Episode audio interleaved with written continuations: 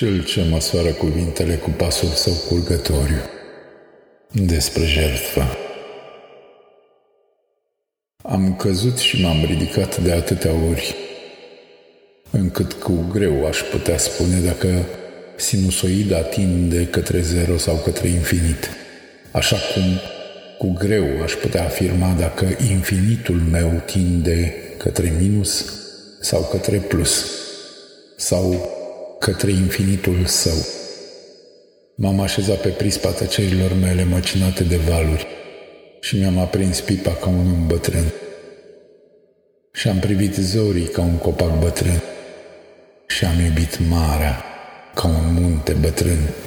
Atât am putut eu face în viața asta, să bat cuvintele în cuvinte și să le răsucesc după respirația mea, răstignindu-le până la semn.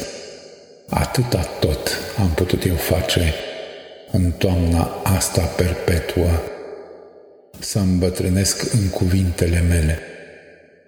Cuvintele mele care acum au rădăcini mai mari decât mine și care se transformă în pietre și pietrele se ridică în picioarele lor de pietre și se împlinesc în biserica curgătoare a numelui meu.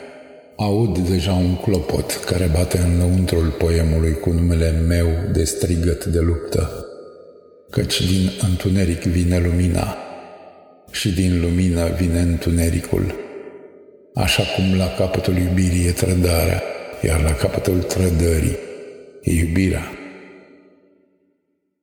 De la mânerul și de la vârful sabiei nu se vede decât lupta.